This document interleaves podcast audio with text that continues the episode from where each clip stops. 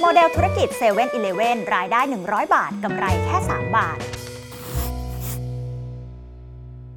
รู้หรือไม่คะว่าทุกๆ 100 บาทที่7 e เ e ่ e อขายของได้ มีเงินเข้ากระเป๋าของ7 e เ e ่ e เพียงแค่ 3 บาทเท่านั้น ฟังแบบนี้แล้วดูเหมือนว่า7 e เ e ่ e เนี่ยได้กำไรน้อยมากถูกต้องไหมคะ แต่ในความเป็นจริงแล้วไม่ได้เป็นแบบนั้น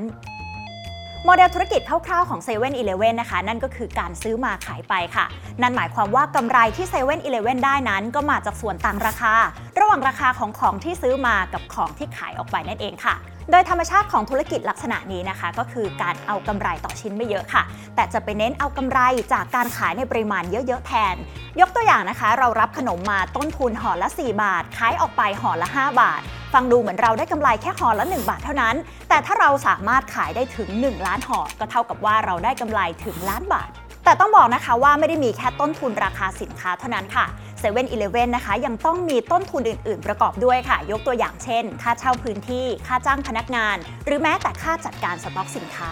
ซึ่งเมื่อนำค่าใช้จ่ายเหล่านี้นะคะ มาหักลบกับรายได้ทั้งหมดแล้วเนี่ย ก็เท่ากับว่าจะได้กำไรเหลือแค่ 3%เท่านั้นเองค่ะ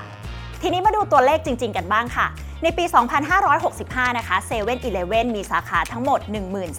13,838 สาขา นอกจากนี้ยังต้องจ้างพนักงานมาประจำสาขาอีก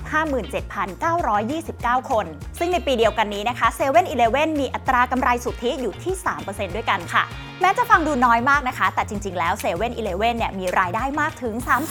376,852 ล้านบาท นอกจากนี้ยังมีกำไรสุทธิอยู่ที่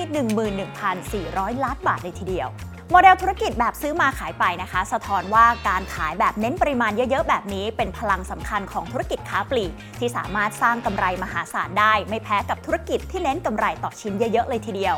อย่างไรก็ตามค่ะ คนที่จะเข้ามาแข่งขันในตลาดนี้นะคะ ก็นับว่าต้องมีต้นทุนสูงมาก เพราะหากเราไม่สามารถขายได้ในปริมาณที่มากพอ เราก็อาจจะต้องแบกรับต้นทุนที่มหาศาลเช่นเดียวกัน